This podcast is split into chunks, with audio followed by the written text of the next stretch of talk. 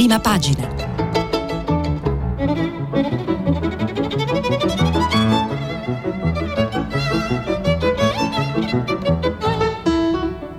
Questa settimana i giornali sono letti e commentati da Enrico Fontana, che collabora con la rivista La Nuova Ecologia.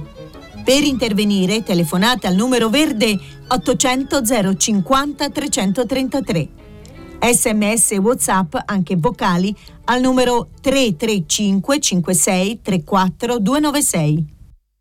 7, 17 minuti e 10 secondi, buongiorno alle ascoltatrici e agli ascoltatori di prima pagina da Enrico Fontana. La manovra di bilancio occupa buona parte delle prime pagine dei giornali di oggi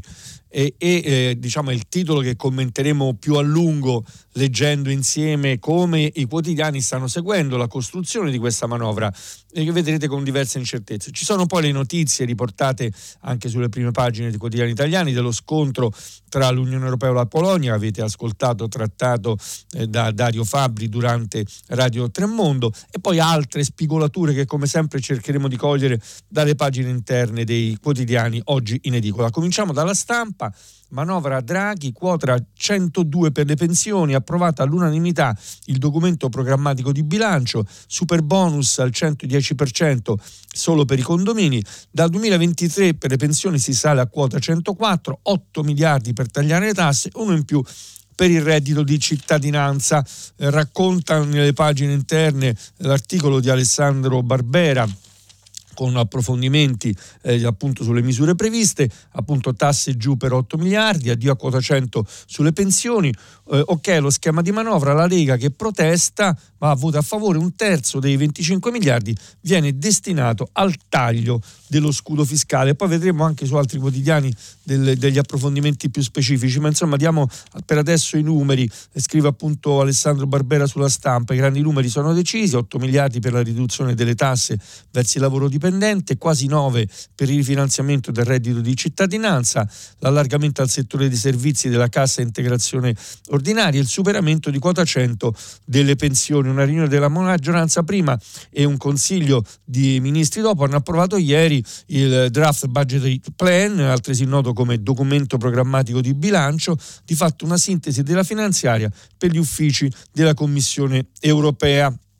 Draghi, aggiunge Alessandro Barbera, non ha preso impegni vincolanti, ma secondo quanto riferiscono da Palazzo Chigi, l'orientamento del Premier è di concentrare le risorse per ridurre il divario in Italia fra i più alti d'Europa tra le retribuzioni lorda e netta delle buste paga. Comunque per avere poi dettagli più precisi occorrerà attendere martedì della settimana prossima quando il Consiglio dei Ministri approverà la bozza vera e propria della legge finanziaria, anche perché ci sono diverse questioni ancora, ancora in piedi. Accennavo sempre in prima pagina dalla stampa alla notizia dello scontro eh, tra l'Unione Europea e la Polonia, ieri molto aspro, rispettare i diritti ogni anno fondi PNRR, Varsavia hanno ricatti, come commenta questa notizia Natali Tocci sulla prima pagina della stampa, così Bruxelles mostra i denti, dopo anni di battaglia tra la Commissione europea e il governo sovranista di diritto e giustizia sullo Stato di diritto in Polonia, Bruxelles finalmente mostra i denti. Alla luce della decisione dell'ormai politicizzata Corte Costituzionale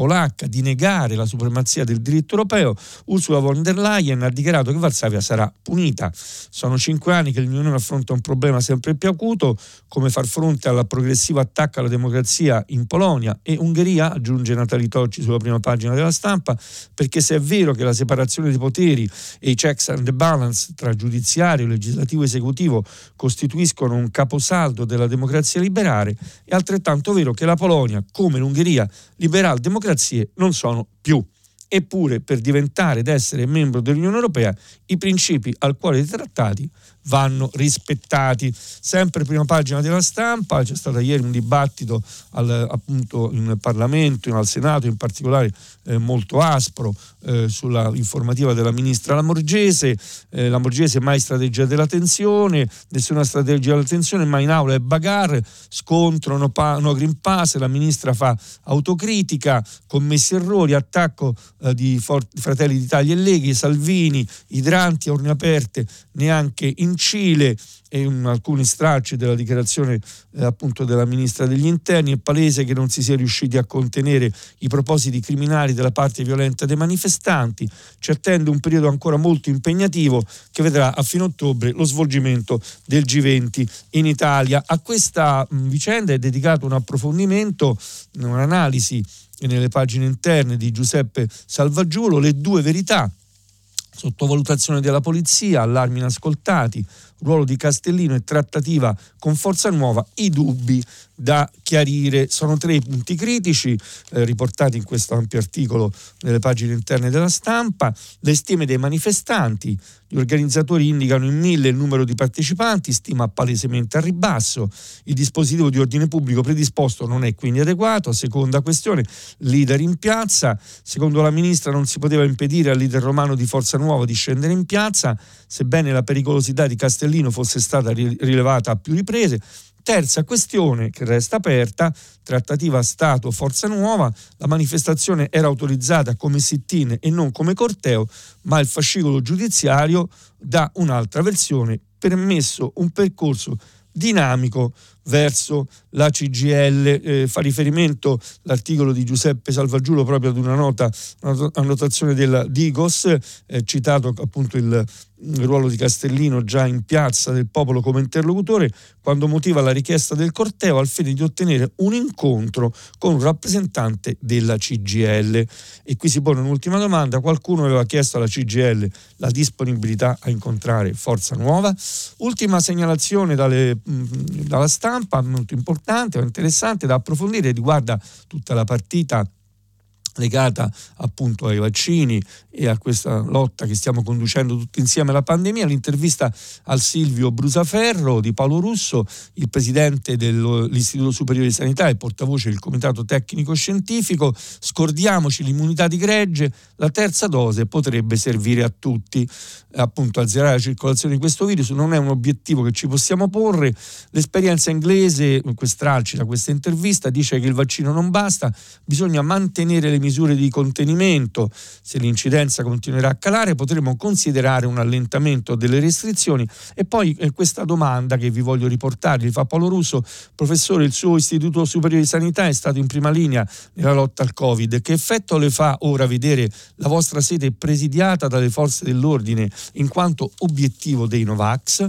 Provo sentimenti diversi, risponde Silvio Brusaferro, di gratitudine verso le forze dell'ordine che con la loro presenza ci consentono di lavorare sereni, ma anche di sconcerto, perché se il nostro paese sta riuscendo meglio di tanti altri a contenere la circolazione del virus, consentendo così alle attività economiche e sociali di ripartire, questo lo si deve sia ai progressi della campagna vaccinale che alle misure di contenimento adottate, Green Pass compreso. Io sono però una persona portata al dialogo, aggiunge Brusaferro, e credo che di fronte a questo dissenso di una minoranza sia importante far capire le ragioni della scienza e le chiare evidenze che la realtà eh, ci propone un richiamo alla situazione in Gran Bretagna con il giornalista Paolo Russo che chiede appunto al presidente dell'Istituto Superiore di Sanità la Gran Bretagna con larga parte della popolazione vaccinata si contano oltre 40.000 casi e ben più di 100 morti al giorno significa che anche con i vaccini uscire dal tunnel non è poi così facile. Quello che sta succedendo nel Regno Unito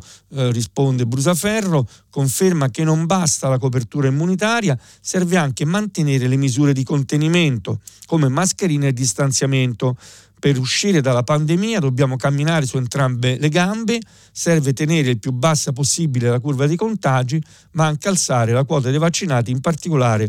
tra gli over 50.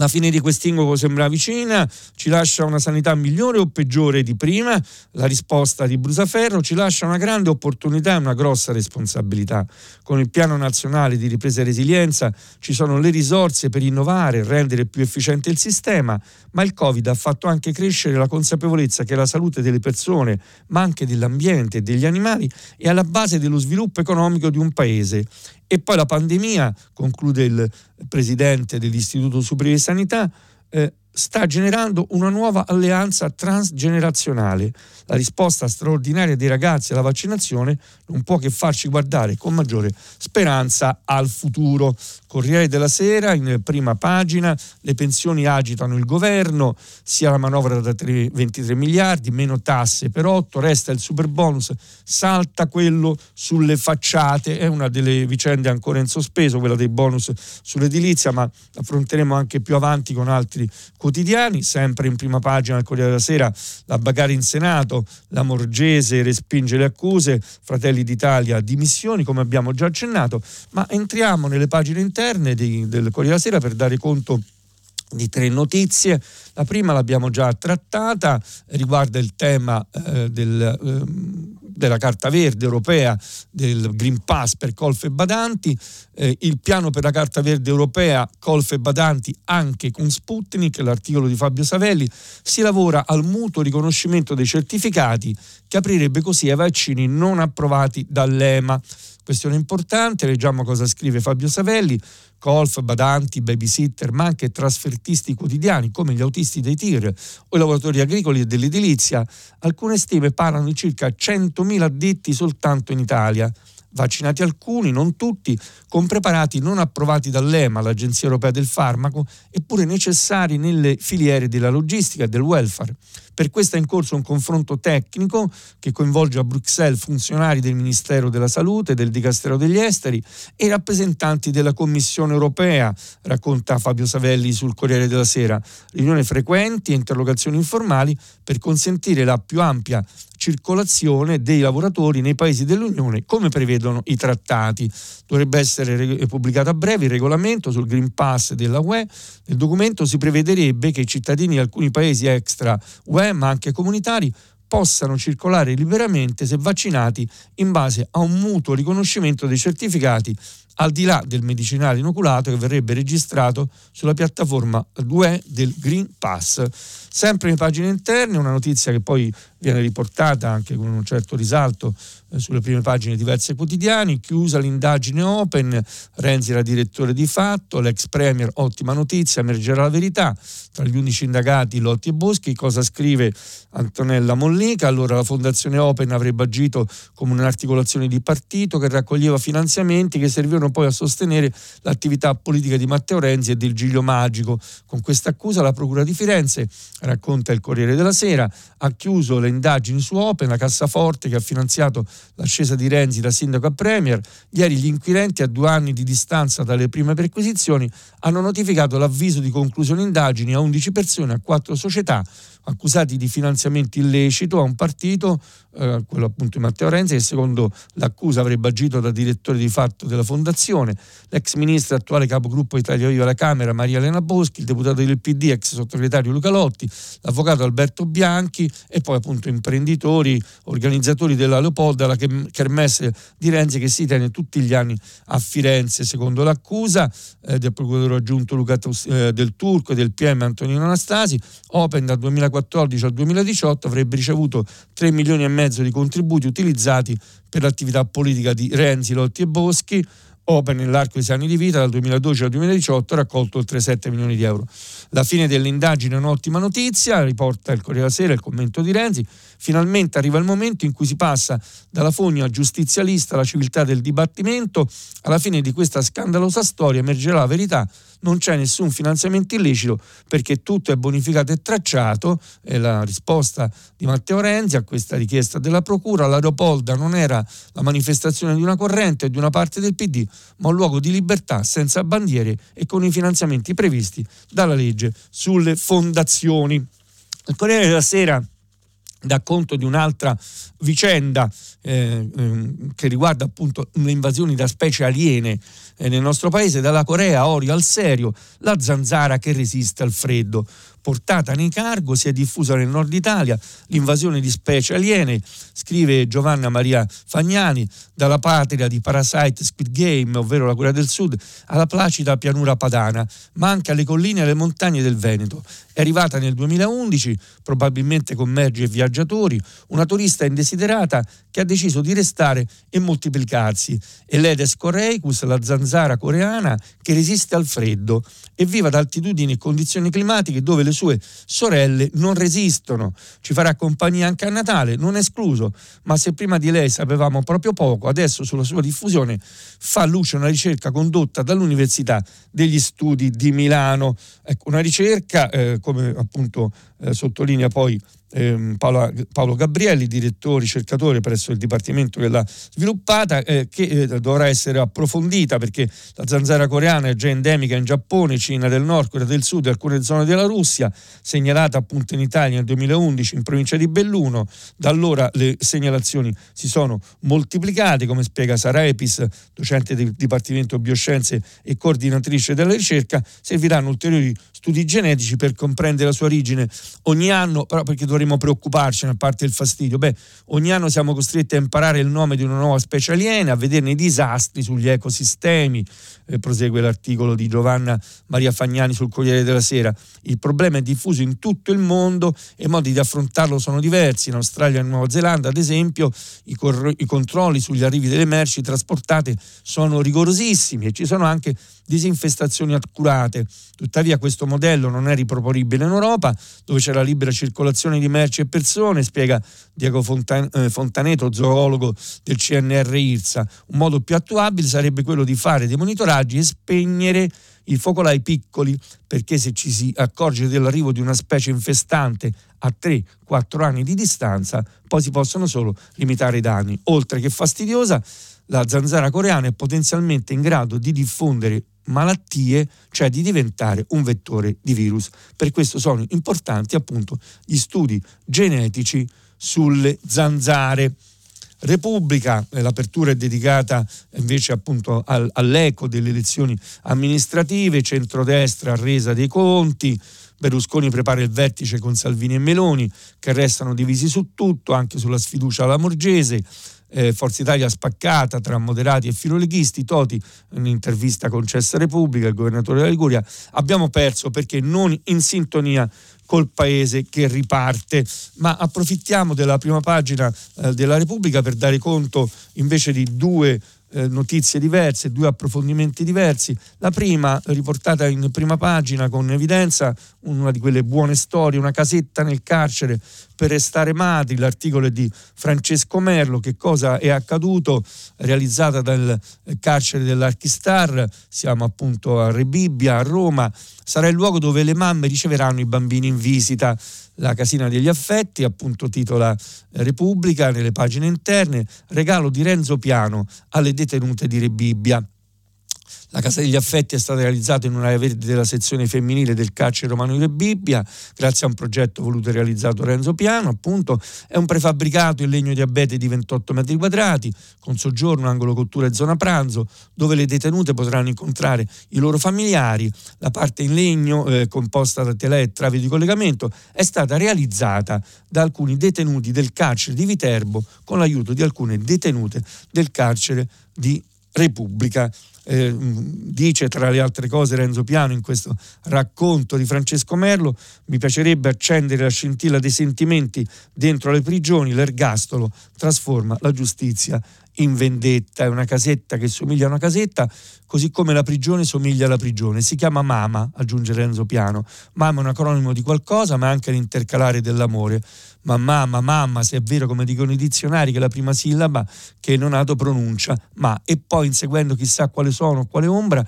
il nonato ripete e allunga, deforma e raddoppia. Mamma, mamma, mamma, che altro nome poteva avere una casetta di legno arancione adagiata sul prato dentro la prigione femminile di Le Bibbia? Per prima cosa, mamma, infatti, l'alternativa allo squallore del parlatoio, scrive Francesco Merlo su Repubblica, il luogo della tristezza e della durezza, dell'intimità in pubblico, che è il più dolente degli ossimori. Questo invece è il mini appartamento degli affetti, dove appunto la mamma detenuta riceverà i suoi bambini, che a partire dai 4 anni d'età la legge non gli permette di tenere più in cella con sé. A proposito di pagine di umanità, a cui forse siamo un po' troppo distanti e spesso distratti. C'è nelle pagine interne della Repubblica il racconto di Monsignor Vincenzo Paglia, che è presidente della Pontificia Accademia per la Vita, ad Haiti. Io, vescovo in viaggio tra i poveri di Haiti, vi racconto un popolo affamato di speranza. Eh, vedere con i propri occhi i numeri del dramma di Haiti suscita per un verso sgomento, per l'altro sdegno, assieme all'urgenza di gridarlo comunque, scrive il Monsignor Vincenzo Paglia nelle pagine interne di Repubblica, che ha letto il rapporto 2020 sulla fame e la denutrizione nel mondo, redatto dalla FAO, sa che il 48,2% della popolazione di Haiti, più di 5 milioni di persone, poco meno della metà della popolazione del paese, patisce una fame cronica il 21,9% dei bambini sotto i 5 anni soffre di arresto della crescita, il 6,5% muore, il 70% della popolazione è senza assistenza sanitaria, il 60% senza accesso all'elettricità, il 27% vive sotto la soglia di povertà e si potrebbe continuare. Prosegue questa, questo racconto il grido d'aiuto di questa popolazione giovane e martoriata risuona sempre più prepotente nella mia testa e nel mio cuore. Io mi chiedo come possiamo attar- eh, tornare a camminare insieme, scrive Monsignor Paglia sulla Repubblica, insieme a questo popolo, dismettendo le vesti terribili dei colonizzatori e assumendo quelle amichevoli dei compagni di viaggio, perché in questo mondo ormai fattosi stretto ci possiamo salvare solo insieme noi ormai avanti negli anni, i giovanissimi ragazzi che stazionano rumorosamente lungo le strade tutto il giorno, senza che nessuno faccia qualcosa per loro. Solo insieme ci salveremo.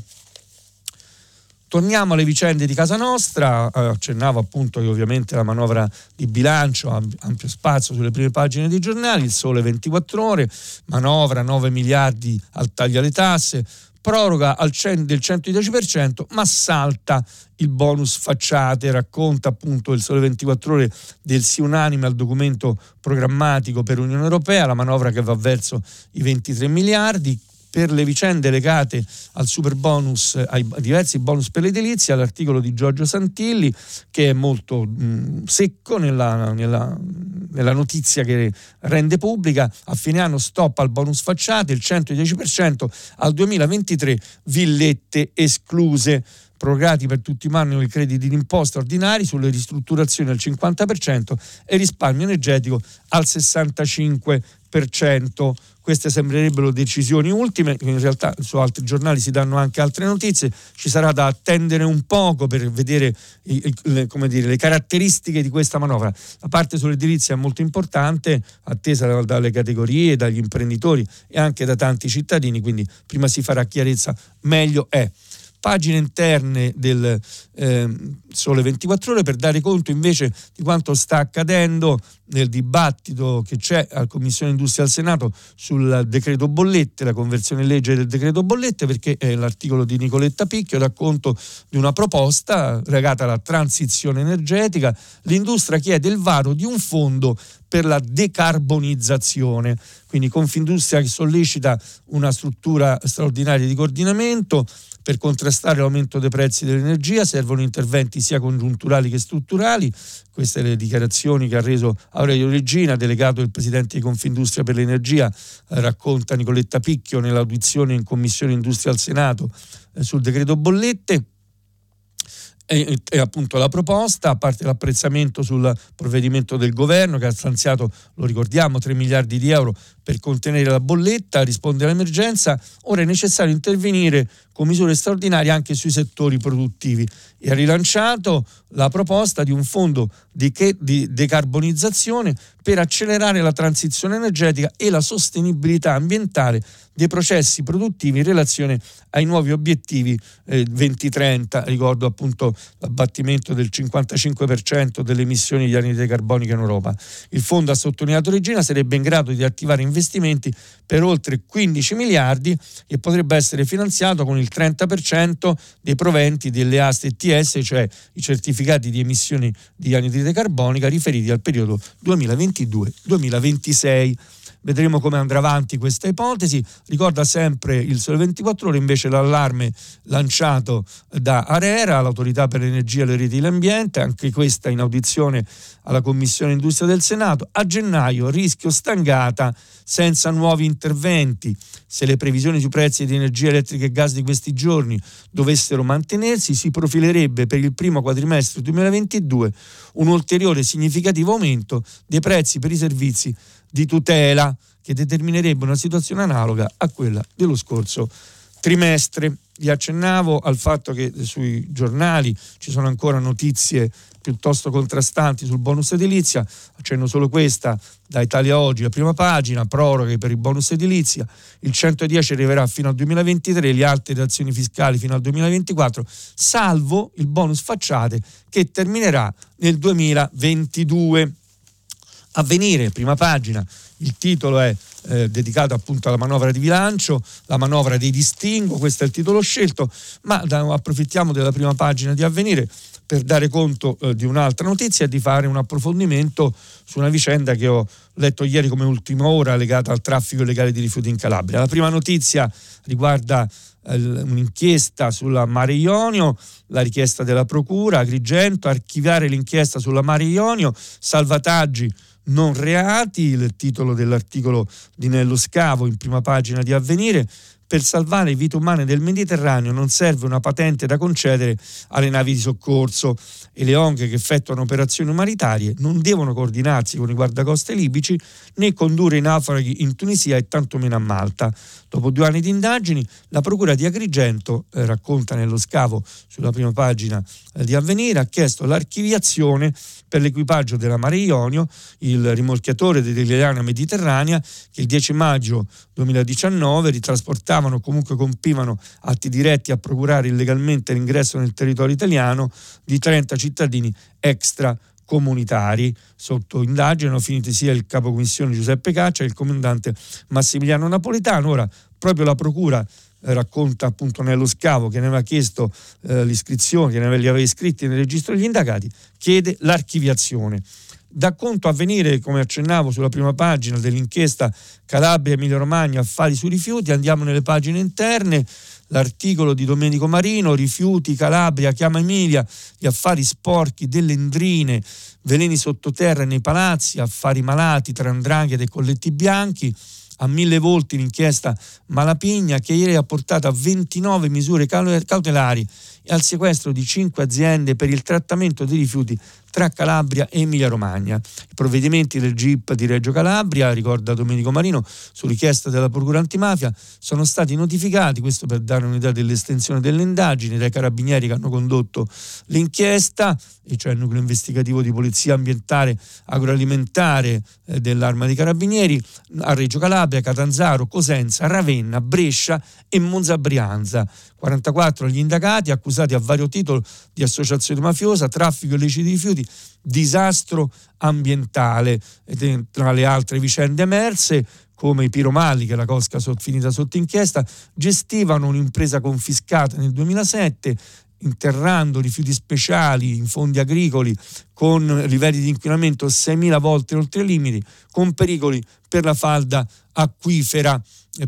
partivano da questa da un'azienda coinvolta cari di Carfluff, cioè lo scarto del processo di demolizione delle auto destinati a terreni pochi lontani, ma anche persino trasferiti in Tunisia. C'è poi un'analisi eh, di Antonio Maria Mira, infiltrati nelle aziende del nord, così l'economia è stata inquinata, eh, che tra altre cose la, la, leggo perché è abbastanza impressionante, ricorda un'intercettazione telefonica dell'aprile 2008 di un esponente della piana di Gio- dell'Andrangheta e della piana di Gioia Tauro che si lamentava con un altro mafioso, parole intercettate nell'inchiesta Saggezza, ricorda eh, Mira su Avvenire del 2012. Stanno scoppiando questi inquinano falde d'acqua, è pericoloso il discorso, vi siete fatti sequestri, siete nella droga, ma queste cose qua guardate che non sono perdonabili per nessuno, perché qua è una distruzione di paesi, di famiglie, tutti con la leucemia, leucemia ragazzini di 6-7 anni, si beve a casa, beverate l'orto, si beve l'acqua, ci mangiamo la carne, oggi per gli abusi che ne hanno fatto dovrebbero solo mettersi una corda al collo. A Gioia Tauro dicono che sotto ogni, ogni albero d'olivo c'è un bidone. Fenomeni che, come avete capito dall'inchiesta che ho raccontato, si sono estesi ben oltre purtroppo le aree della Calabria interessate da questi traffici, traffici illeciti. Sempre restando sull'inchiesta, un ultimo stralcio ricordato da Mira, eh, quello della gestione dei rifiuti, in particolare dei rifiuti metallici, che sono quelli al centro di questi traffici illeciti. Investire sui rifiuti e metalli è come investire nell'acquisto di oro ha spiegato, ricorda Mira, il colonnello Lupini, comandante del NIPAF dei Carabinieri di Reggio Calabria, solo che l'oro, a differenza della carcassa di un'automobile, non passa inosservato e ha aggiunto, sta qui l'entità della minaccia ambientale, divenuta settore strategico dell'attività delle cosche. Tempo in prima pagina, andiamo su alcuni eh, giornali per dare conto rapidamente di commenti con un taglio diverso da quelli che abbiamo letto finora. Draghi invia la man- mm, alla UE la manovra, scrive il tempo in prima pagina, in ritardo su tutti gli altri e senza interi capitoli di spesa, ma nessuno fiata. Ciao Ursula, decide Mario. E poi invece eh, appunto eh, sempre dalla prima pagina del giornale, manovra a due facce, meno tasse sui redditi, più soldi al reddito eh, 5 Stelle, pensione a quota 102 solo per gli statali, sforbiciata al cuneo fiscale, ma un miliardo in più per, eh, al sussidio di cittadinanza. Il manifesto, manifesto ha un commento diciamo diverso, lo chiama Le grandi manovre, il titolo dedicato appunto alla manovra di bilancio, addio a quota 100, miliardi in più per il reddito di cittadinanza, 8 per tagliare le tasse, chiuse le urne, Draghi riunisce il Consiglio dei Ministri che approva la ripartizione dei 23 miliardi della eh, legge di bilancio, dopo la batosta elettorale, il manifesto che scrive eh, mh, Salvini Mogugna, ma si arrende, da conto il manifesto sempre in prima pagina della notizia che ho già letto da avvenire, appunto Mediterranea, il PM sposa tesi delle organizzazioni della ONG, la richiesta di archiviazione della Procura di Agrigento per il soccorso della Mare Ionio di Mare 2019, usati gli stessi argomenti delle associazioni contro i fermi delle navi. Non esistono certificazioni SAR, non si può prevedere il massimo dei dei naufraghi scusate, salvabili. Prima pagina di domani, accennavo appunto anche all'eco delle, delle, elezioni amministrative, Giulia Merlo, le elezioni amministrative costringono a decidere la nuova legge elettorale. Dopo il successo del PD e il disastro del centrodestra, tutti i partiti si trovano a prendere posizione sulle regole del prossimo voto, con interessi diversi, proporzionale o maggioritario, con o senza coalizioni, insomma, quest'ampio reportage che dà conto delle diverse eh, aspettative del Partito Democratico, della Lega e del Movimento 5 Stelle verso la, appunto, la riforma della legge elettorale che sarà l'altro scoglio da affrontare nel prossimo anno insieme all'elezione del Presidente della Repubblica ma approfittiamo del domani per raccontarvi invece nelle pagine interne di un'ampia inchiesta curata come capita spesso anche da network di giornali su, a livello internazionale, oltre al domani IRPI, IRPI Mediaparte, Deutsche Welle e Follow eh, the Money, dedicata a, ad una vicenda specifica. Vi leggo il titolo, Le lobby dell'agroalimentare in lotta contro la sostenibilità per rendere il sistema alimentare europeo più sano, equo e sostenibile, la Commissione europea ha presentato la strategia Farm to Fork dal produttore al consumatore, votata ieri dal Parlamento. Ma le lobby, ricorda eh, l'articolo di Francesca Cicculli, Alessandro Leone e Simone Manda nelle pagine interne di domani, le lobby sono riuscite a modificare, eh, dopo, aver, dopo essere riuscite a modificare la politica agricola comune PAC, stanno cercando di ammorbidire i suoi obiettivi. Raccontiamo in sintesi quali sono gli obiettivi di questa strategia votata ieri dal Parlamento europeo. Nei prossimi anni cambierà il modo in cui consumeremo il nostro cibo e si dovrà pensare alla sostenibilità non solo in termini ambientali, ma anche economici e sociali. Per rendere il sistema alimentare europeo più sano, equo e sostenibile, il 20 maggio la Commissione europea ha presentato la strategia Farm to Fork dal produttore al consumatore, votata ieri dal Parlamento La F2F è stata definita come il cuore del Green Deal, il piano che mira a fare dell'Europa il primo continente a zero emissioni entro il 2050, ricorda il domani. La strategia di durata decennale si sviluppa in sé, in, in, intorno a sei macro obiettivi, una riduzione del 50% dell'uso dei pesticidi chimici, il dimezzamento della perdita di nutrienti e quindi la riduzione di almeno il 20% dell'uso di fertilizzanti, la riduzione del 50% di antimicrobici per gli animali d'allevamento e di antibiotici per l'acquacultura, un aumento del 25% dei terreni agricoli destinati all'agricoltura biologica e infine la riduzione del 10% del suolo utilizzato per gli allevamenti intensivi. Ancora l'articolo di domani ricorda che a questi obiettivi si aggiungono una nuova etichettatura nutrizionale, un miglioramento del benessere degli animali, l'inversione della perdita di biodiversità. La Farm to Fork punta quindi a premiare gli agricoltori, i pescatori e gli altri soggetti attivi lungo la filiera alimentare che abbiano già cominciato la transizione verso pratiche sostenibili, obiettivi evidentemente per alcune parti del settore agroalimentare forse troppo ambiziosi, tant'è che c'è il tentativo di mitigare eh, questa direttiva così importante e, e soprattutto i risultati positivi che ci si attendono. Fatto quotidiano in prima pagina, ovviamente il titolo principale del Fatto quotidiano è dedicato, le abbiamo già accennato, alla chiusura delle indagini Open, eh, Renzi ha un grande futuro, titola il Fatto quotidiano in prima pagina, in tribunale, le indagini sulla cassaforte, il capo era lui, ma invece eh, entriamo nelle pagine interne del Fatto quotidiano per dare conto di un altro, di un dossier, di un'inchiesta che troviamo soltanto su questo quotidiano e torniamo a parlare appunto del tema legato al lascia passare, al Green Pass e a, e a, tutte le vicende che ci vedono impegnati in questa lotta contro la pandemia. Boom di tamponi e certificati di malattia, scrivono Marco Franchi e Marco Grasso. Il vero effetto del lascia passare. Eh, 95.000 certificati verdi eh, solo per i test in un giorno, record di tamponati in 24 ore, 662.000, i malati della mutua aumentano ancora, per ora tregua a Trieste e poi alcuni approfondimenti a Roma, solo posti in piedi, rabbia e insicurezza sui bus e in metro, racconto l'articolo di Vincenzo Bisbiglia, stipati all'ora di punta, a Milano, regionali stracolmi, per i pendolari ancora una giungla, nei treni impossibile distanziarsi, passeggeri, l'unica precauzione è la solita mascherina. Restando sul tema del Green Pass,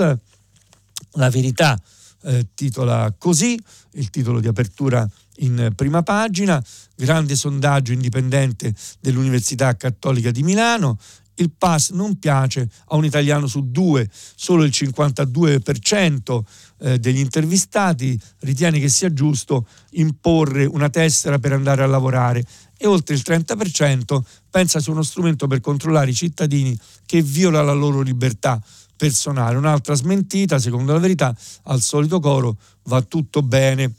E sempre su questo tema legato al Green Pass, invece diamo conto di un altro titolo eh, di prima pagina, questa volta di Libero, l'articolo è di Claudio Smetti, eh, secondo figliolo con il 94% dei vaccinati, addio al lascia passare, tra 34 giorni può sparire il Green Pass, questa è la lettura, la chiave che dà libero, soglia 90, la percentuale di cittadini vaccinati che dare il via a innumerevoli misure, nel senso di via le mascherine, via il distanziamento, via Green Pass. E diciamocelo subito, occhio a croce mancano 34 giorni, se è vero nel frattempo, scrive Claudio Smetti, la politica tentenna, la Lega che insiste nel voler disfarsi del certificato verde il prima possibile, Forza Italia che è più cauto, il premier Mario Draghi che non si sbilancia e il generale Figliuolo, scrive il libro sulla prima pagina, a fissare la possibilità di allentare le misure come il Green Pass che si presenterà solo quando verrà raggiunto il 90%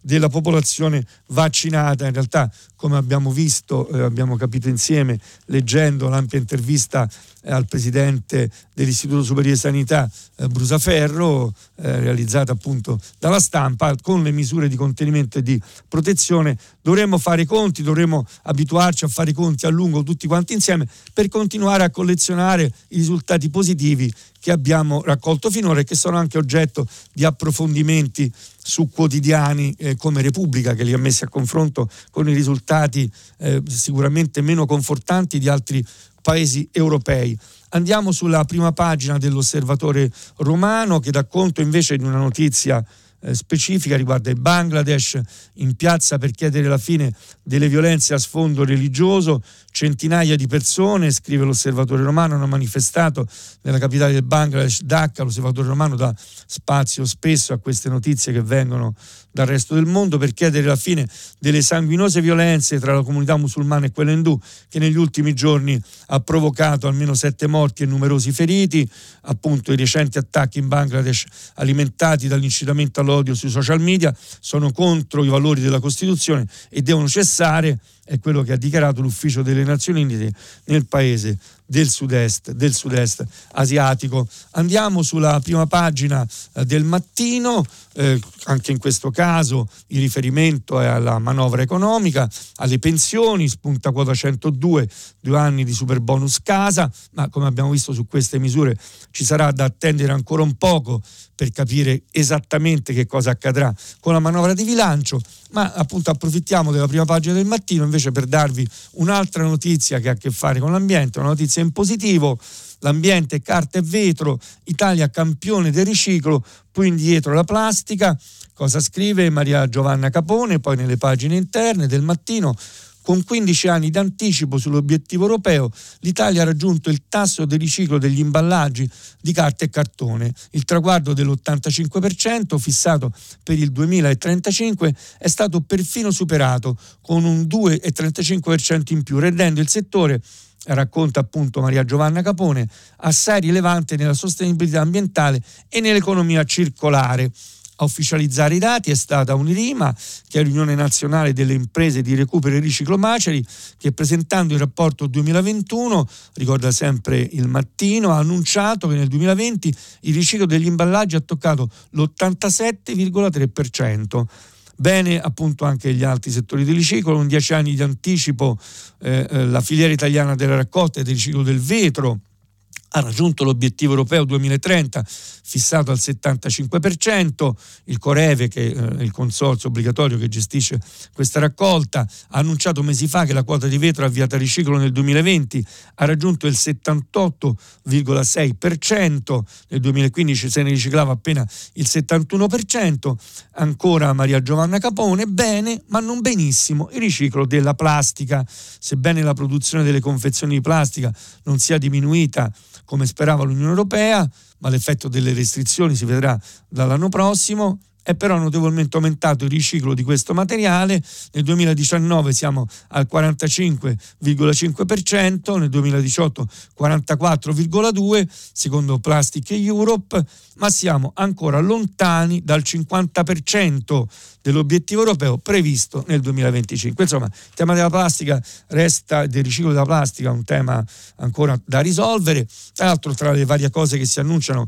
c'è anche il rinvio eh, per l'ennesima volta della cosiddetta plastic tax, lo approfondiremo nei prossimi giorni, ma resto sempre sul mattino per dare conto di una notizia che qui è riportata in breve a proposito sempre di impatti ambientali eh, di un ecosistema in pericolo, disastro ambientale, 27 tonnellate di reti di plastica gettate in Adriatico. Solo pochi giorni fa, ricorda il mattino in Puglia, 14 persone sono state arrestate con l'accusa di disastro ambientale per aver gettato in mare 27 tonnellate di piccole reti di plastica. È l'esito dell'operazione della Capitaneria di Porto lungo la costa nord del Gargano, 60 km di spiagge. Andiamo a concludere la lettura delle prime pagine di oggi, dandovi conto della prima pagina eh, della rivista La Via Libera, promossa dall'Associazione Libera, il numero eh, di ottobre, eh, dedicato a Foggia, Foggia, microcosmo mafioso e poi inchieste sull'immobiliare Camorra, conflitti nel mondo, frodi nei pascoli,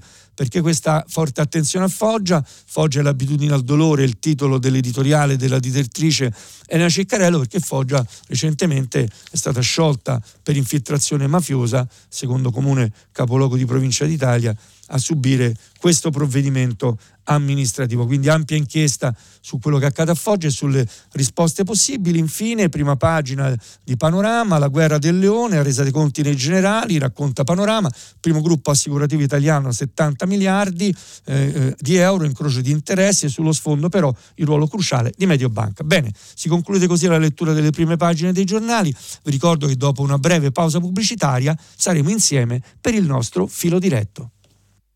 Enrico Fontana, che collabora con la rivista La Nuova Ecologia, ha terminato la lettura dei giornali di oggi. Per intervenire chiamate il numero verde 800 050 333. Sms WhatsApp, anche vocali, al numero 335 56 34 296. Si apre adesso il filo diretto di prima pagina. Per intervenire e porre domande a Enrico Fontana, che collabora con la rivista La Nuova Ecologia, chiamate il numero verde 800 050 333. Sms WhatsApp, anche vocali, al numero 335 56 34 296. La trasmissione si può ascoltare, riascoltare e scaricare in podcast sul sito di Radio 3 e sull'applicazione Rai Play Radio. Pronto, buongiorno. L'ascolto. Buongiorno, sono Pino, telefono da Padua. Senta, il mio intervento riguarda l'importanza dell'università pubblica. Bisogna rilanciare l'università pubblica con buona pace di tutte queste università private che sfornano solo ed esclusivamente dei diplomi. Ecco, quindi potenziamo l'università perché è la fucina del paese. Se cresce la cultura di tutti noi, cresce il paese, altrimenti facciamo passi all'indietro e la società non produce e non va avanti. Questo è il mio messaggio, perché io vedo e ascolto di tante università a livello privato che sfornano lauree a non finire. L'università di un tempo era a tutto un altro livello. Ecco. Questa è la mia considerazione di stamani. Voglio eh. sapere lei cosa ne pensa. Grazie. Intanto la ringrazio davvero eh, per questa telefonata perché riaccende un po' di attenzione. C'era stata dopo il premio Nobel al nostro fisico Giorgio Parisi un momento in cui si è tornato a ragionare in Italia di quanto sia importante investire sulla ricerca, sull'università, sulla possibilità di offrire ai nostri ricercatori che si formano nei percorsi universitari l'opportunità di restare nel nostro paese, un paese che deve diventare attrattivo e questa capacità di attrarre comincia anche dalla qualità dell'offerta delle università italiane. Segnalo, ricordo ancora che non capita eh, in maniera infrequente che alcune nostre università pubbliche siano premiate riconosciute per la loro, per la loro importanza, per la qualità eh, del, dei loro corsi, della formazione che offrono a livello internazionale. Sì, è così, ha ragione. Eh, si tratterà di vedere adesso se, come ha chiesto anche Giorgio Parisi, appunto quando è stato eh, protagonista di questo straordinario successo suo personale, non solo, se si passerà anche in questo caso dalle parole ai fatti, cioè dagli impegni che pure ci sono per aumentare gli investimenti sull'università pubblica, mi permetto di dire sulla ricerca pubblica in generale, sulla ricerca nel nostro paese si passerà ai fatti. Non c'è alcun dubbio che questa è una delle leve fondamentali, del resto non a caso è inserita anche nel Next Generation EU come una delle missioni prioritarie insieme alla transizione ecologica e all'inclusione sociale è una leva fondamentale per guardare al futuro con maggiore, con maggiore speranza. Prima di ascoltare la prossima telefonata ne approfitto per dare conto di alcuni sms che nel frattempo stanno arrivando, ce n'è uno eh, appunto che mi invita, un nostro ascoltatore che ci invita a parlare dei fanghi tossi, tossici sparsi come concime in tutta la pianura padana perché non se ne parla più. Ci sono state inchieste importanti su questi traffici illeciti negli ultimi mesi, in particolare in Lombardia come avete capito, di traffici illeciti di rifiuti purtroppo in Italia se ne consumano tanti, troppi che sono oggetto di indagini giudiziarie importanti e, e ogni tanto torna la, l'attenzione, questi traffici ahimè proseguono e c'è anche bisogno di contrastarli con maggiore, con maggiore efficacia. L'alternativa è quella di mettere in piedi filiere virtuose che questi fanghi li avviino effettivamente al recupero e al riciclo, perché si può fare. Pronto? Buongiorno. Buongiorno, buongiorno, sono Leopoldo della provincia di Reggio Emilia. Volevo parlare eh, di quota 100, guardi, ma non volevo tediare gli ascoltatori con eh, soliti discorsi, insomma, volevo solamente fare due conti, perché sa, poi dopo alla fine i conti sono il sale della vita. Eh, uno può avere tante idee, ma eh, purtroppo la eh, crudezza dei numeri. Eh, allora, le spiego il mio caso perché così eh, riassumiamo. Io fin da quando avevo 15 anni sono andato a lavorare nelle campagne estive, eh, a raccogliere i pomodori, eh, eccetera. Mi sono dato molto da fare eh, per poter anche studiare. mi sono poi dopo laureato, ho cominciato a lavorare, sono 38 anni che lavoro. Io sono uno di quelli purtroppo che è nato nel 1960 e qui casca l'asino. E da quando ho cominciato a lavorare io ho versato, mi sono fatto fare i conti dal patronato, circa 700 mila euro. 700 mila euro. Questi 700 mila euro adesso in una qualche maniera mi si dovrebbero eh, restituire. E no, e non si può perché ieri guarda caso, in Consiglio dei Ministri è venuto fuori che quelli che sono nati nel 1960, no, noi non li facciamo più andare in pensione, no, no, noi non gli diamo neanche più la quota 102, neanche la quota 104, noi li mandiamo in pensione a 67 anni o anche 68, sperando che muoiano, perché se io muoio lo Stato ha, ha fatto, ha, fatto il gratta e vinci della vita, capito? 700 mila euro incassano, 700 mila allora vorrei che i nostri politici facessero un attimo una riflessione. Certo, il sistema va riformato, ma non si può nemmeno caricare su coloro che sono nati nel 1960 gli errori di tutto quello che è stato commesso prima di adesso. Ecco, io qui ho finito, vorrei sapere cosa lei ne pensa. Il suo pensiero è molto chiaro. Eh, guardi, allora, noi abbiamo a che fare con una vicenda eh, che si trascina da tanto tempo e che riguarda, eh, si potrebbero fare diversi, diversi, ragionamenti, che riguarda il diritto alla pensione, alla pensione in una stagione della vita che consenta di goderne, soprattutto magari per chi ha, e spero che su questo, anzi sono convinto, l'attenzione ci resti, svolto a lavori usuranti e c'è un tema del diritto alla pensione per le nuove generazioni che come sa eh, lei e chi ci sta ascoltando è assai meno eh, garantito di quanto non lo sia quello nostro, ecco, delle generazioni nate prima. Certo, ascoltare i suoi numeri fa una certa, fa una certa, fa una certa impressione io diciamo, non ho la competenza e l'esperienza per dare un parere diverso da quello che verrebbe così dal buon senso, e cioè dalla ricerca di un equilibrio, di un'attenzione ai diritti da una parte, alla tenuta dei conti e dei bilanci dall'altra, per cercare di come dire, accompagnare questa transizione verso una nuova età della pensione, ma io dico anche verso una nuova cultura del lavoro prima possibile. E questa è una delle strade di cui si parla assai poco. Un ascoltatore ce l'ha sollecitata proprio lunedì, se non ricordo male, un appello lanciato persino dal Papa sul tema della riduzione dell'orario di lavoro, cioè il fatto di recuperare tempi di vita che sono importanti quanto appunto il diritto di maturare nei tempi dovuti una pensione, una pensione adeguata. Posso esprimere un auspicio, questo sì, dopo questa telefonata, che immagino come lei, come l'ascoltatore ci ha chiamato, ce ne siano molti, che questa attenzione e questa cura ai diritti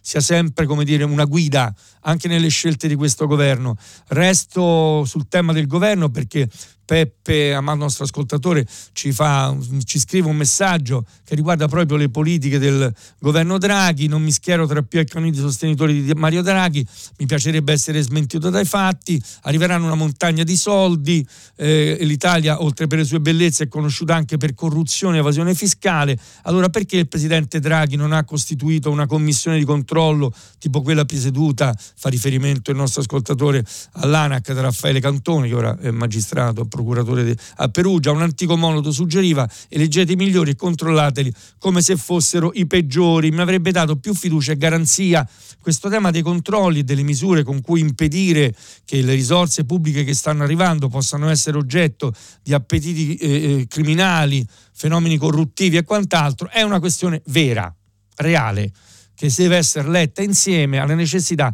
di semplificare la burocrazia, ne abbiamo parlato a lungo ieri, per rendere poi queste risorse effettivamente spendibili. L'impressione che ho anch'io è che non non ci siamo, cioè l'attività, l'azione in particolare dell'ANAC andrebbe sicuramente rafforzata rispetto a quanto non è accaduto finora e bisogna evitare tentazioni che sono emerse da più parti che alla semplificazione si associno anche la diminuzione dei controlli e magari un minor rigore nell'applicazione di questi filtri, sarebbe veramente una sciagura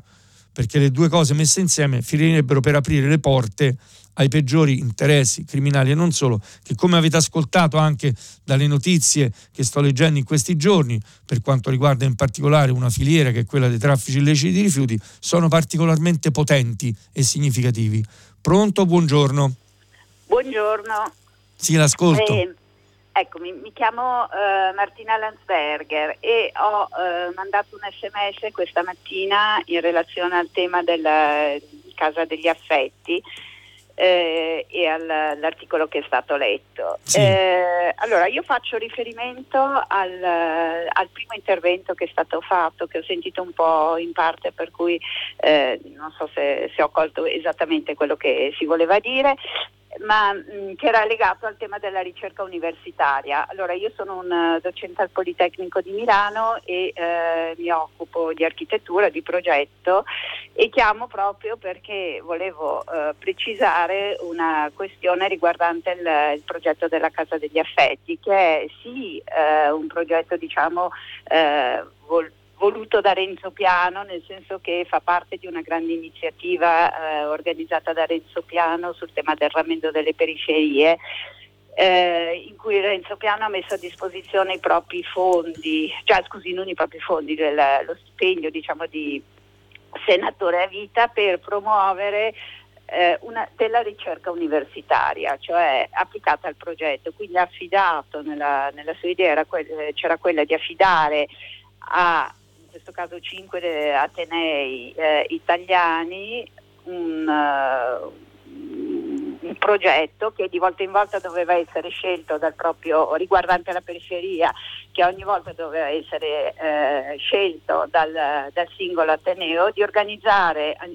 all'interno di ogni Ateneo un gruppo di ricerca formato da una, una serie di eh, studenti coordinati da un uh, docente e, eh, di, e di portare avanti questo progetto e realizz- arrivando fino alla realizzazione. Allora il progetto della Casa degli Effetti è il risultato di questa iniziativa eh, applicata a Rebibbia, quindi a, a Roma, la, una, Rebibbia è intesa come una periferia diciamo diversa, non quella a cui tutti quanti noi pensiamo. E, eh, ed è un progetto che è stato coordinato da uh, Pisana Posocco che è appunto la, la, docente che è stata scelta in questo caso. Allora volevo uh, sottolineare innanzitutto attribuire il progetto alla persona che l'ha, che l'ha, effettivamente seguito e l'ha fatto perché mi sembra sempre giusto che queste cose siano uh, specificate. La ringrazio, nella, prego. Ne, e, ne, e volevo, in un altro senso volevo eh, far capire come anche in campo architettonico, che eh, diciamo è un campo un po, più, un po' diverso rispetto alle questioni della ricerca, perché la, la ricerca applicata è differente e noi in università soffriamo di questo eh, problema della ricerca universitaria sull'architettura perché non, non, abbiamo fondi e facciamo fatica a, eh, eh, a trovarne, eh, come sia importante invece eh, portare avanti iniziative di questo tipo e quindi come questa iniziativa di Grazie. Piano. Grazie davvero di cuore, l'ho lasciata raccontare in maniera estesa e ha fatto bene a precisare questa, questo progetto, soprattutto per far emergere queste sinergie a cui abbiamo fatto riferimento anche questa mattina, seguendo un po' il filo del ragionamento fatto anche dall'ascoltatore che ha aperto questo filo diretto richiamando il ruolo dell'università. Grazie davvero, complimenti a chi ha fatto in modo tale che questa idea si trasformasse in un progetto concreto. Quanto lavoro c'è da fare perché queste risorse vengano messe a disposizione per questa ricerca applicata, come si dice, che guarda anche all'architettura in maniera nuova. Ricordo che parlando mh, proprio ieri degli investimenti sugli edilizia scolastica, altri ascoltatori che sono anche intervenuti in diretta eh, mi hanno invitato a ragionare di architettura scolastica. Questa idea dell'architettura che serve non soltanto a costruire edifici, ma a immaginare davvero in una maniera nuova gli spazi in cui noi viviamo bene, abbiamo puntualizzato bene, credo, un progetto importante, una bella pratica, una buona esperienza, mi auguro da diffondere e da moltiplicare torno su un messaggi che arrivano via sms questa è, arriva da Rino e mi chiede buongiorno trovo curioso che i dati sul riciclo in Italia del mattino. Non mi risulta che Napoli e il sud in genere siano modelli efficienti in questo ambito. Sbaglio? In realtà la raccolta differenziata soprattutto in Campania che è all'origine dei dati di riciclo che vi ho raccolto è, è cresciuta in maniera molto significativa. Con molti comuni che hanno eh, raggiunto percentuali di raccolta differenziata importanti. C'è purtroppo, soprattutto nel mezzogiorno d'Italia, un deficit di impiantistica. Mancano ancora tanti impianti di trattamento, non soltanto eh, per quanto riguarda le filiere degli imballaggi, che sono quelle monitorate e che abbiamo raccontato delle buone performance italiane, ma ad esempio per quanto riguarda il trattamento della cosiddetta frazione organica del compost. Quindi c'è un comportamento virtuoso dei cittadini che anche in tanti comuni del sud sta crescendo, c'è bisogno di molta più capacità da parte delle amministrazioni locali, chiamiamo, del sistema paese in generale, di dare al mezzogiorno d'Italia, e qui Rino ha ragione, quelle infrastrutture che consentono di chiudere il cerchio e di fare, di raggiungere, per quanto ci siano anche in questo caso buone pratiche, proprio sulla plastica tra l'altro, comunque di fare in modo tale che queste performance così positive dell'Italia siano un beneficio distribuito in tutto il paese Pronto, buongiorno.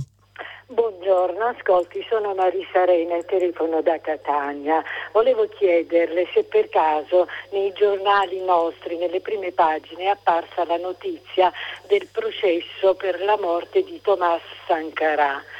È strano aprire un processo per una morte, ma il discorso è stato che Sankara è morto assassinato, non di morte naturale. Eh, pare sia apparsa la complicità di Francia e Stati Uniti d'America. Eh, nelle, nella nostra radio non ho sentito notizia di questo processo, soltanto l'altro ieri a Radio Tremondo è stato letto un articolo di Le Monde Diplomatique dedicato a questo argomento. Eh, Thomas Sankara ha, ha chiamato la sua terra Burkina Faso, cioè la terra degli uomini integri, degli uomini liberi ed è stato definito il Che Guevara dell'Africa, ma di questo processo nessuna notizia nei nostri giornali ed ad oggi, ripeto, è stata fatta ehm, eh, reso noto il fatto che i complici di questa morte sono stati Francia e Stati Uniti d'America. Nessuno ne parla. Sappiamo che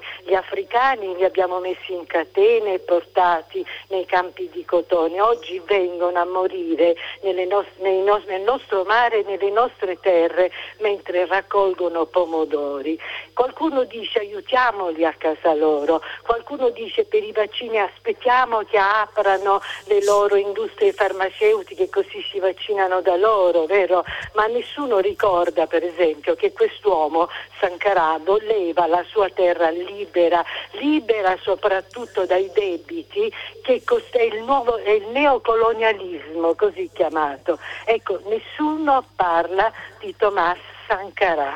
Mentre, questo lo dico per ridere un poco, no? Mentre l'altro giorno il giornale Radio 3 ha, ha portato questa notizia, dice che la fidanzata di Di Maio ha pubblicato un libro dove invita a godere dei piaceri dello spirito, magari contempliamo la natura, ci rassereniamo e siamo felici. E di Tomás Sankara nessuna notizia e nessuno si vergogna. Grazie per questa telefonata. Beh, intanto abbiamo consentito, mettendola in onda, di raccontare quello che sta succedendo. Ho trovato in realtà dei riferimenti ad articoli pubblicati dalla stampa e dal manifesto il 10-11 ottobre scorso che davano conto proprio dell'inizio di questo processo per l'omicidio di Thomas Sankara. La stampa in particolare dava conto del fatto che iniziava questo processo che vede imputati eh, 14 persone, tra cui l'ex presidente Blaise Compaoré, eh, un colpo di Stato, ricordo, del 1987, quindi l'omicidio eh, risale appunto al 15 ottobre del 1987, viene processato in contumacia, racconta la stampa, l'ex presidente che si trova in esilio in Costa d'Avorio, un paese assai assai tormentato, eh, questa morte che è stata appunto eh, tenuta sotto tono nascosta nel segreto per tantissimi anni con eh, appunto le connivenze possibili, le complicità a cui lei faceva, faceva riferimento. Thomas Sankara l'ha ricordato già la nostra ascoltatrice, una figura molto molto particolare, eh, del, molto ehm, anche raccontato come il Che Guevara dell'Africa, è stato anche oggetto di attività di ricerca da parte di eh, associazioni come Amnesty International per vicende legate ai diritti umani durante il periodo della sua presidenza. Purtroppo capita che queste figure così importanti abbiano anche come dire, eh, profili un po' controversi per alcuni aspetti, però insomma era un, un presidente, eh, tra le tante cose è stato uno, il primo presidente africano a riconoscere eh, l'ADS, l'importanza di fare campagne di prevenzione contro l'ADS, impegnato nella lotta contro le povertà, aprendo scuole, ospedali, eh, piantumando milioni di alberi nel Sahel, quindi per la lotta contro la desertificazione, accennava già l'ascoltatrice al suo rifiuto di pagare il cosiddetto debito coloniale e quindi fino al colpo di Stato che porterà ad ucciderlo il 15 ottobre, ripeto, del 1987. La notizia è che questo processo sia aperto, ne abbiamo parlato questa mattina, ne aveva già parlato Radio Tremondo, lo facciamo sempre molto volentieri perché è una parte della storia dell'Africa sulla quale è giusto e opportuno che si faccia luce, chiarezza e se possibile giustizia. Pronto, buongiorno. Eh, buongiorno, sono Grazia da Torino. Io ho ascoltato ehm, l'informazione sui gravissimi reati ambientali eh, eh, che comporteranno eh, dolore e sofferenze e leucemie di bambini, come ha detto lei, e di tutti. E allora mi dico però, di fronte alla gravità di questi reati, dei reati ambientali scoperti, eh, eh, non scommenta il fatto che potranno restare impuniti, visto che dopo due anni in appello e uno in Cassazione è prevista l'improcedibilità dalla riforma della giustizia Cartabia. Quindi verrà annullato, vanificato il processo. Infatti eh, per i reati ambientali non è prevista eh, alcun deroga riguardo ai termini temporali, come avviene invece per i reati di mafia, terrorismo e stupro, fra l'altro introdotti grazie al presidente Conte, che prima non c'erano neanche questi. Allora io mi domando, i reati ambientali non sono gravissimi alla pari, visto che comporteranno il dolore e la morte di cittadini nonché di bambini. Allora io questa cosa qua ritengo che perlomeno le nuove leggi dovrebbero conformarsi alla gravità di queste cose, se no è inutile neanche, posso dire, informare bene, però bisogna riuscire a risolverle queste cose qua, se no si resterà sempre in questo stato di cose. Quindi è gravissimo l'improcedibilità Mm, mm, riservata anche a reati di questo tipo.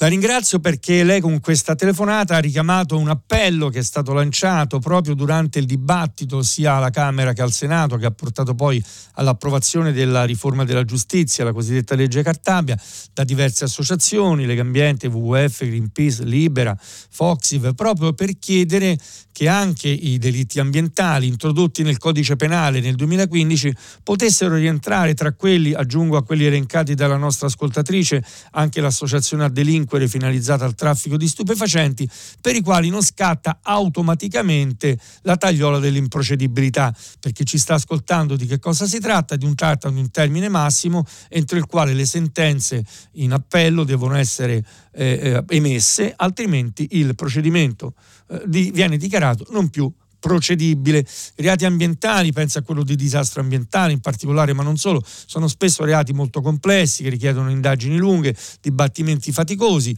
sono reati molto gravi per le conseguenze che hanno e alle associazioni che hanno promosso questo appello sembrava giusto che ne venisse riconosciuta l'eccezionalità, la gravità paragonabile almeno, poi fare classifiche dei reati è sempre sgradevole, paragonabile almeno ad altri reati per i quali era stata introdotta. Eh, non si è arrivati ad approvare neppure l'ordine del giorno, eh, tranne un ordine del giorno in Commissione Giustizia del Senato prima della conversione in legge della riforma che in qualche modo impegna il governo a verificare in un primo provvedimento utile la possibilità di prevedere questa deroga, per cui poi sono i magistrati che decidono di volta in volta se concedere ulteriori termini, eh, di fronte appunto alla gravità e alla complessità delle indagini. il segno culturale, chiamiamolo così, resta. La preoccupazione della nostra ascoltatrice è una preoccupazione che personalmente condivido anche se dobbiamo dircelo, dobbiamo lavorare perché i tempi della giustizia in Italia siano più certi e più rapidi. Quindi c'è bisogno di lavorare su tutti e due i piani, quello di garantire per i delitti ambientali che sia possibile prorogare i termini nei quali si arriva a sentenza, stante la gravità e la complessità dei fatti per cui si indaga, ma anche quello di accelerare l'accertamento della verità e il fatto che nei processi si arrivi a sentenze definitive con cui si fa giustizia. Eh, do conto ancora di un, altro, di un altro messaggio che arriva da Paolo, da Genova, importantissimo, ho letto appunto l'articolo di domani dedicato alla strategia Farm to Fork, lo studio della chimica verde, della botanica, dell'agronomia, zootecnia e tutto ciò che potrà aiutarci a salvare il pianeta. Sono queste le armi che dovranno saper usare bene i giovani seguaci di Greta. Sicuramente sì, sono armi che hanno già a disposizione oggi tante imprese di quelle filiere agricole d'eccellenza che caratterizzano il nostro paese,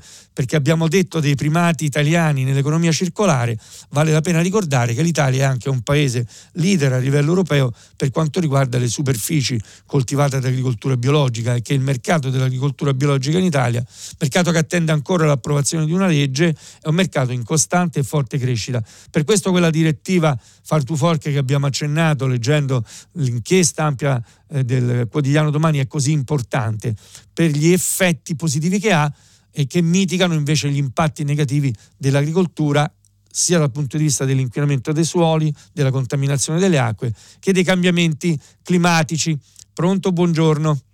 Eh, buongiorno, sono Stefania sono un architetto e sto chiamando da Torino. Stamattina ho sentito la sua notizia riguardo l'aspetto della proroga eh, del 110 per quanto riguarda esclusivamente i condomini. Io trovo, sono saltata un pochino, insomma,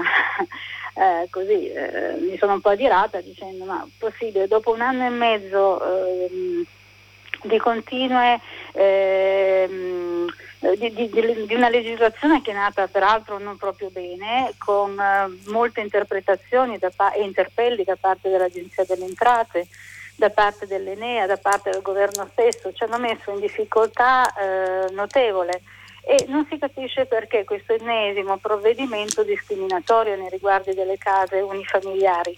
che vede, ha detto anche prima, no, ha parlato di villette, no, c'è scritto ah non c'è la proroga per la villetta, ma non si tratta di villetta, molto spesso sono case unifamiliari anche in linea di centri storici che magari hanno la necessità e vedono questo provvedimento come un, un toccasana. Eh, detto ciò poi, tra l'altro, abbiamo un, un, mercato ormai dotato, intanto per quanto riguarda i condomini sembra quasi che sia un, un provvedimento ad hoc soltanto per, per, le grandi agenzie energetiche che hanno preso un po' in mano la situazione. E, mentre col piccolo con cui si può interloquire e scegliere anche i materiali, che non sono materiali di origine petrochimica, ma molto spesso sono materiali anche naturali, con cui noi ci approcciamo in maniera un pochino più dal punto di vista ambientale, come ha detto lei, perché eh, la questione ambientale passa anche per l'edilizia, per una buona architettura. Non si parla di buona architettura, il provvedimento di cui parlo appunto eh, parla di edilizia come se fosse una scatola di cioccolatini, non, non certamente con la serietà e, e la dovizia che, che, avrebbe necessità di, di, di affrontare. Eh, noi come professionisti ci siamo trovati in difficoltà perché siamo passati da un decennio in cui si lavorava male e poco a, a, a un boom eh, poco gestibile, poco gestibile. Quindi mh, mm, dal punto di vista ambientale questo non credo che produrrà del, degli effetti positivi in futuro perché si parla solo di efficientamento energetico e non di qualità di quello che bisogna fare, così come mh, difficilmente saranno risolti alcuni nodi, anche costruttivi mi lasci dire, ma eh, proprio anche per quanto riguarda la questione materica. I prezzi adesso si sono moltiplicati, quindi se noi andiamo a togliere quello che è un provvedimento d'aiuto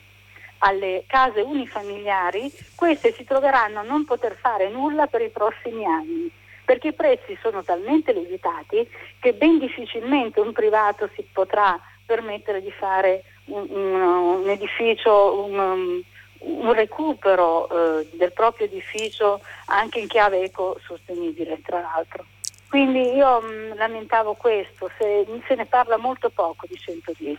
Ha ragione. Fosse, è la, la, nostra terza pelle la casa. Sembra quasi che non interessi a nessuno la, l'ambiente in cui si vive. Ha ragione, sano, ha ragione. No? Certo, ha ragione, l'ho ascoltata con grande interesse. Tra l'altro devo dire, lo accennavo prima, che questo tema non a caso l'ho trattato eh, commentandolo da diverse prime pagine dei giornali, è tra le varie questioni aperte con la legge di bilancio probabilmente quella più complicata ancora da risolvere, che riguarda proprio i bonus per,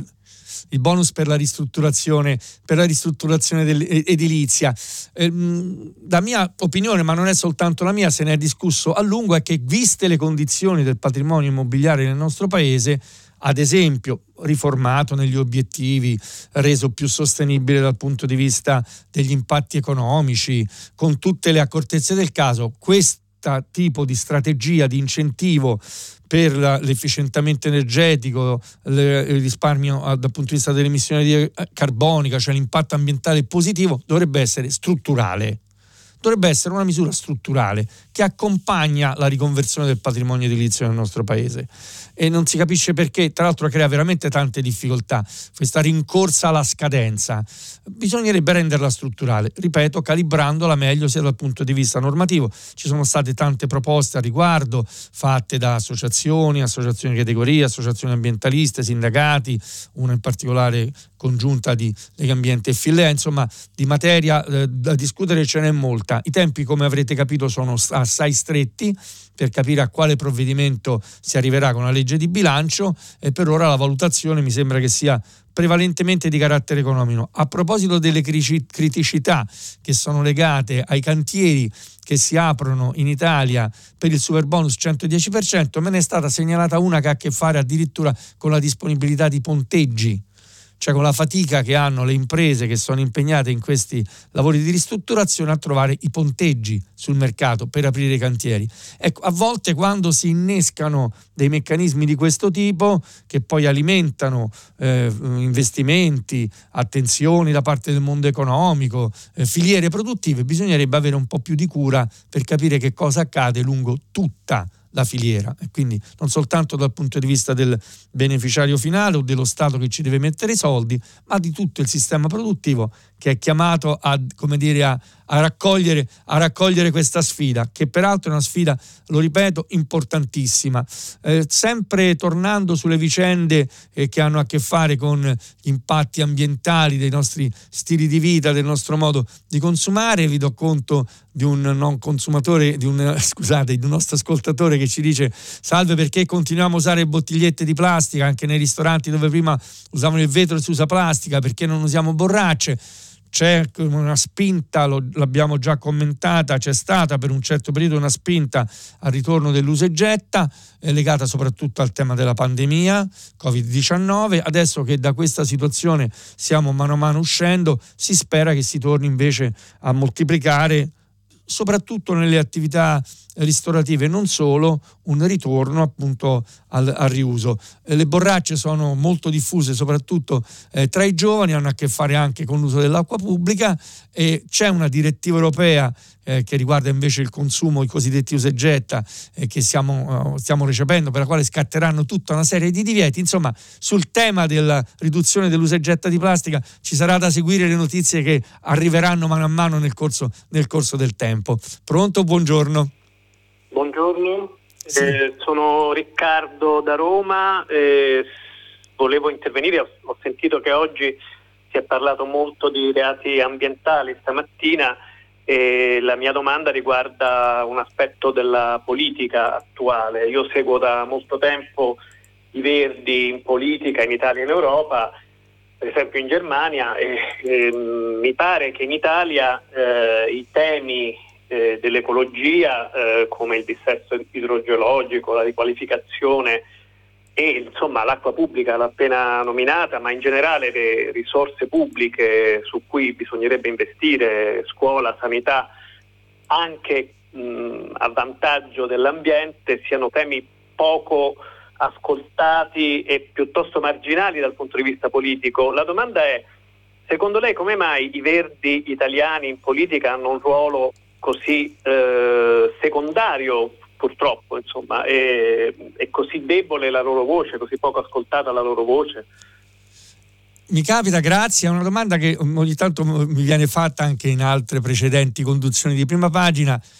Io non ho una risposta um, così molto secca da darle. Le ragioni possono essere diverse, riguardano in parte anche il tipo di mh, attenzione, di sensibilità che c'è stata lung- per lungo tempo da parte della politica e dei mezzi di informazione sui temi ambientali. L'Italia è caratterizzata da una presenza di un ambientalismo civico molto diffuso. Forse abbiamo ecco, un ambientalismo civico più diffuso che in altri paesi europei, penso alle associazioni, alle grandi campagne di volontariato che si fanno e sempre a differenza di altri paesi europei una minore presenza di queste forze politiche a livello eh, eh, parlamentare, istituzionale e quant'altro. Forse questa potrebbe essere una cosa che fa riflettere. Ho l'impressione è come se le persone poi nell'impegno diretto trovassero come dire, una risposta più efficace ecco, rispetto a quella che sollecita magari la politica. Può darsi che abbia a che fare con questo anche eh, problemi, difficoltà che ci sono state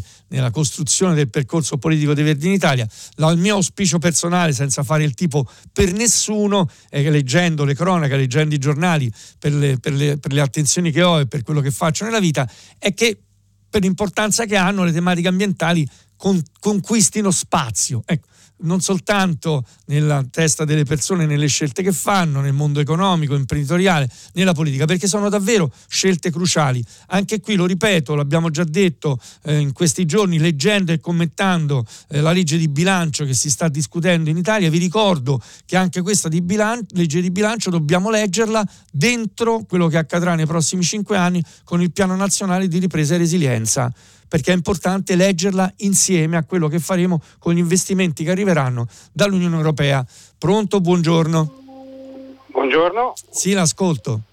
Sì, mi chiamo Pier Mario, sono un insegnante, chiamo da Sondrio. Eh, sono insegnante di GATT, ma non volevo parlare di ambiente questa volta. Vorrei parlare di una notizia che non c'è. Eh, si sta combattendo una guerra terribile, terrificante in Etiopia in questo momento con la fine della stagione delle piogge sembra che eh, la situazione peggiori ogni giorno. Eh, tre giorni fa c'è stato il bombardamento di Macalè, quindi da parte degli aerei governativi. Eh, si parla di centinaia di migliaia di morti, si parla di centinaia di migliaia di persone a rischio fame, senza medicinali eh, e due milioni di profughi, eh, cioè i tigrini che se ne sono andati in Sudan. Io non trovo niente sui media, devo andarmi a cercare le notizie sui media internazionali perché in Italia non se ne parla. Se ne parlerà al momento in cui molti di loro arriveranno sui barconi eh, sulle nostre coste. Ecco, volevo sapere che cosa ne pensa l'ascolto per radio. Grazie. Grazie a lei per la segnalazione. Raccoglieremo notizie su questa vicenda della guerra in Etiopia in modo tale magari già da domani da dare attraverso il lavoro che noi facciamo qui nella conduzione di prima pagina qualche spunto in più, qualche elemento in più di conoscenza e di informazione come ci è stato segnalato giustamente dal nostro ascoltatore. Ecco, quello che ho fatto già oggi è stato leggere ad esempio l'articolo pubblicato da Monsignor Paglia su Repubblica su Haiti, sulla situazione drammatica di Haiti, per accendere così una finestra di attenzione. L'ho già detto, viviamo di tante, di troppe distrazioni, eh, ha scritto bene Monsignor Paglia, però alla fine queste situazioni le riusciamo a risolvere soltanto se le affrontiamo tutte insieme. Quindi domani ricaveremo uno spazio specifico, al di là di quello che poi cercheremo e troveremo sulle prime pagine dei giornali, per dare sollecitati da questo nostro ascoltatore qualche informazione in più su quello che sta succedendo in Etiopia, sul dramma della guerra in Etiopia. Prima di andare a concludere eh, con voi vi do soltanto accesso cenno ad una segnalazione che ci è arrivata da Ugo da Savona, la produzione industriale deve eliminare enormi imballaggi in plastica per ogni tipo di merce, compresa quella alimentare o no. C'è una ricerca importante su tutte le filiere del packaging, anche industriale, per arrivare all'individuazione, all'utilizzo di materiali diversi, di materiali alternativi. Anche questa è una bella sfida tecnologica. Bene, noi ci fermiamo qui, dopo il giornale radio Silvia Bencivelli conduce pagina 3, a seguire le novità musicali di primo movimento alle 10, come sempre tutta la città ne parla, approfondirà un tema posto proprio da voi ascoltatori durante il filo diretto. Vi ricordo che potete riascoltarci sul sito di Radio 3, Enrico Fontana vi augura una buona giornata, vi dà appuntamento alle ore 7.15 domani mattina, sempre su Radio 3 con prima pagina.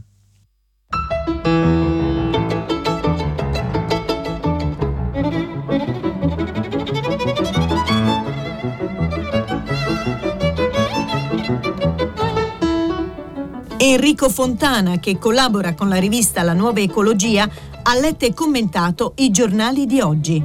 Prima pagina è un programma a cura di Cristiana Castellotti in redazione Maria Chiara Beranec, Natascia Cerqueti, Manuel De Lucia, Cettina Flaccavento, Erika Manni e Giulia Nucci.